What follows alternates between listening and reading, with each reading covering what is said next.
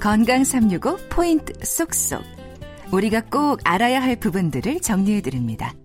건강 365 박광식의 건강 이야기는 유튜브와 팟캐스트로도 서비스됩니다. 오늘은 유방 재건수를 주제로 말씀 나누고 있는데요. 삼성서울병원 성형외과 전병준 교수와 함께하고 있습니다.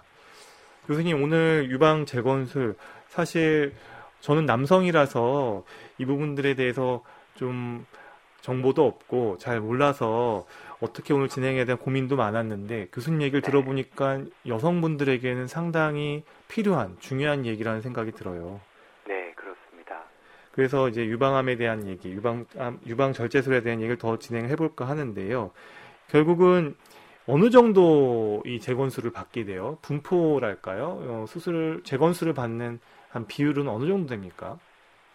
예, 어, 전체 절제술로 봤을 때 어, 부분 절제술 그리고 방사선 치료 앞서 말씀드렸었는데요. 그렇게 받으시는 경우가 대략 한 70% 가량 되고요. 전체 절제술을 받으시는 경우가 대략 30% 전체 절제술로 봤을 때 그 정도 차지하게 되는데 어, 전체 절제술에서 미국이나 우리나라나 어, 대체로 대략 30%에서 40% 가량의 환자분들께서 어, 재건 수술을 받고 계신 상황입니다. 음, 그러니까 유방암에 걸린 분들이 이제 수술 받는 분들이 100명이라고 하면 70명은 부분만 절제하는 셈이고 그리고 나머지 30명이 유방 전 절제술, 유방 전체를 다 절제하게 되는데 그럼 그 중에서 또 10명 정도, 10명에서 한 15명 정도가 어, 유방 재건수를 받는다. 이렇게 이해하면 되겠네요. 그러면 이렇게 유방 재건수를 받는 분들 어, 앞서서도 얘기를 해주셨지만 사실은 어, 재건수를 받는다고 해도 그 전에 그 이전에 건강했을 때의 건강한 그 유방 모습과 똑같이 복원되는 건 아니라고 또 이렇게 미리 얘기를 해주셨어요. 네, 맞습니다. 그럼에도 불구하고 유방 재건수를 하는 이유, 해야 되는 이유 이런 것들은 어떻게 좀 한번 더 정리해 볼 수가 있을까요? 대개의 경우 이제 여성분들이 생각하시고 또 실제로 아시는 부분은 어, 사람의 가슴이 양쪽 모양이 분명히 다릅니다. 어, 손 길이도 다르고요. 다리 길이도 다르고요. 그래서 양쪽 몸이 대칭이라고 생각하지만 실은 대칭이 아닙니다. 어, 따라서 가슴의 모양을 물론 어, 비슷하게 거의 완벽하게 똑같게 만드는 것이 목표가 되는 것은 맞겠지만 현실적으로 남겨지는 조직의 상태라든지 그리고 저희가 어, 재건에 사용할 수 있는 재료의 성격이 원래 제거가 되는 유방의 실질 조직과 분명히 다르기 때문에 같을 수는 없습니다. 또한 음. 수술을 마치고 난 분명히 흉터가 남겠죠. 어, 따라서 말씀하신 것처럼 재건된 가슴의 모양은 분명히 이전 가슴과 모양이 다릅니다. 하지만 옷을 입으셨다든지 또는 어, 대중시설에서 일반적인 생활을 하실 때 어, 또 한 가지 중요한 거는 사람들이 생각보다 본인의 몸이 아닌 타인의 몸에 대한 관심이 높지 않다는 거죠. 그래서 음. 어, 비슷한 정도의 어떤 모양을 맞춰주기만 하더라도 본인께서 생활하실 때 훨씬 더 편안하고 어, 자신감 있게 생활하시는데 도움이 된다고 생각합니다. 음. 어, 따라서 본인께서 수술을 받으실 의향이 있다면 왜냐하면 수술을 받으신다는 건 경제적으로도 신체적으로도 정신적으로 어, 제 생각에 굉장히 큰 비용을 지불하는 어떤 행위라고 생각합니다. 그렇기 때문에 그럴 어, 의향이 있으시다면 의지가 있으시다면 재건을 받으시는 것도 도움이 될 수 있다고 생각합니다. 음, 지금 건강보험 적용 기준은 어떻게 돼요?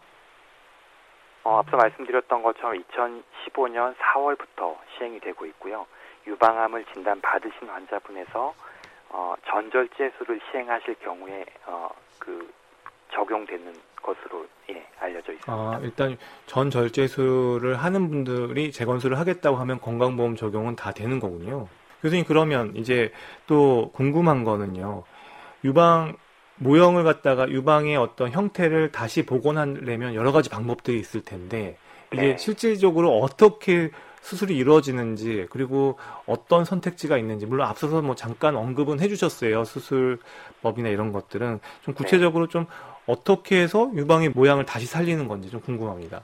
어, 전절제술을 마치고 나면은 어, 대개의 경우 유방의 피부 전체 또는 일부와 어, 그 밑쪽으로 한 1cm 정도 두께의 지방이 남게 됩니다. 그 아래쪽과 어, 흉벽 앞쪽에 있는 곳에 이제 빈 공간이 생기게 되는 거죠.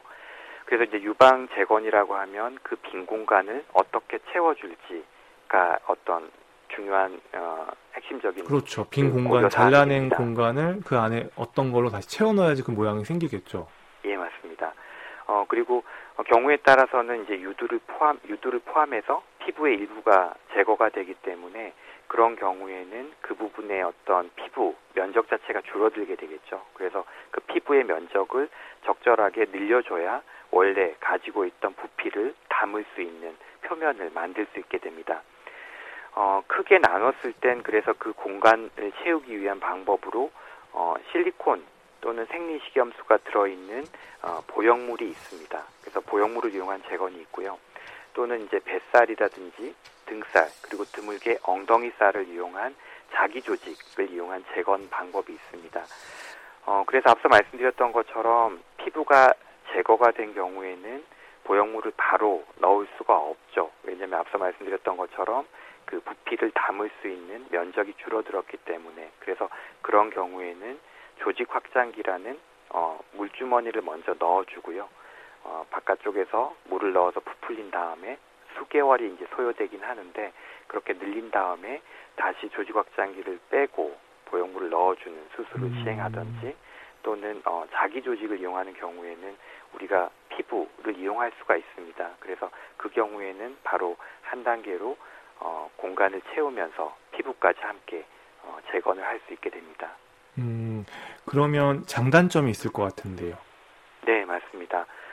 어, 보형물을 이용한 재건의 경우에는 그 유방암 절제를 할 때 필요한 절개선 이외의 어떤 흉터를 남기지 않습니다. 그리고 수술 시간도 조금 짧고, 어, 그리고 좀 더 간단하다고 얘기할 수 있죠. 하지만, 어, 제거된 조직과 보형물은 분명히 특성이 다른 구조물일 겁니다. 그렇기 때문에 촉감이라든지 모양에 있어서 조금 부자연스러운 부분들이 분명히 있습니다. 그리고 유방 어, 보형물의 경우에는 영구적으로 쓸 수 없을 수 있다 이렇게 말씀드립니다. 이렇게 말씀드리면 이제 어, 유통기한이 있냐 이렇게 환자분들께서 말씀 주시는데 어, 유통기한이라고 말씀드리기는 어렵고요. 어, 드물게 유방 보형물 자체가 파손, 파열되는 경우가 있긴 합니다. 하지만 더 많은 경우는 그 유방 보형물을 넣었을 때 그게 몸의 입장에서는 큰 이물질이기 때문에 몸이 스스로 보호하기 위해서 보형물 주변으로 피막이라는 구조물을 만들어서 감싸서 몸과 실제로 분리를 해서 보호를 하게 됩니다. 그런데 그 피막이 변성될 수가 있죠. 그래서 피막이 변성되게 되면 딱딱해진다든지 가슴의 모양이 변형된다든지 뭐 심한 경우 통증을 느끼신다든지 이런 증상이 생길 수가 있습니다. 그래서 그런 경우에는 교체가 필요할 수 있습니다. 음. 그래서 그 교체의 비율이 어 10년 정도 지내신다고 했을 때 한 10% 정도로 발생합니다. 그렇기 때문에 모든 경우에서 어, 보형물을 유지하실 수 없을 수 있지만 또 일부 경우에서는 제거 내지는 교체가 필요하다고 말씀드릴 수 있게 됩니다. 어, 자기 조직을 이용한 재건의 경우에는 일단 어, 뱃살이라든지 등살이라든지 엉덩이살을 어, 사용해서 재건을 하게 되기 때문에 일단 수술 후에 배나 등이나 엉덩이에 크게 흉터가 남게 됩니다. 어, 그리고 드물긴 하지만 옮겨진 살이 제대, 제대로 이제 자리를 잡지 못하고 어, 괴사가 돼서 결국 어, 옮겨진 조직 전체를 제거해야 되는 경우가 있을 수도 있고요. 하지만 자기 조직으로 만들어진 어, 가슴이다 보니까 모양이 좀 더 자연스럽고 그리고 시간이 지나면서 또 어, 자연스러운 모양을 유지할 수 있게 되고 앞서 말씀드렸던 보형물과 달리 교체 등과 같은 추가적인 수술이 필요 없다는 점도 큰 장점이라고 생각합니다. 음, 비용은 어때요? 둘 다? 어느 어, 서, 비용- 어떤 게 더 비싸고 덜 비싸고가 있나요?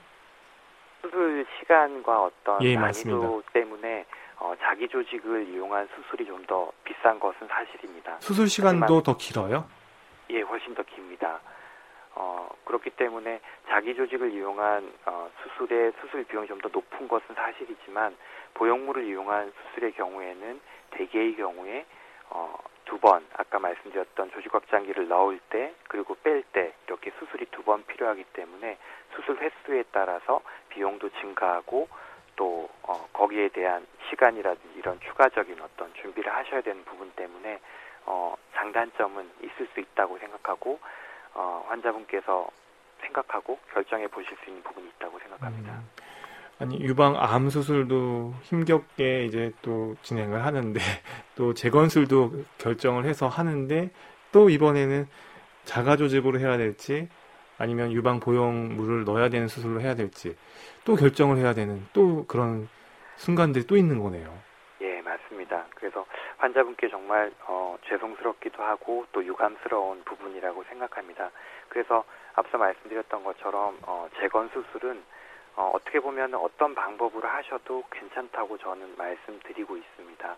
어, 왜냐하면 각각 장점도 있고 단점도 있기 때문이죠. 그래서 환자분께서 생각하셨을 때 본인께 어, 가장 부담이 적은 하지만 또 조금 더 여유를 가질 수 있다면 좀 더 오래 사용할 수 있는 방법들에 대해서 생각하고 결정하실 수 있고 설령 처음에 어, 결정을 한 가지로 하셨더라도 다른 방법으로 또 어, 바꾸거나 또는 더 보충할 수 있는 방법들도 있을 수 있기 때문에 어, 환자분과 충분한 어떤 소통이 저는 필요하다고 생각합니다. 음, 이렇게 유 유방을 갖다가 재건을 할 때 사실 궁금한 거 하나는 사실은 어, 유방을 형성함에 있어서 사실 유두가 있지 않습니까? 그 네. 유두를 보존하느냐, 보존하지 못하느냐 이런 부분도 또 영향을 미칠까요?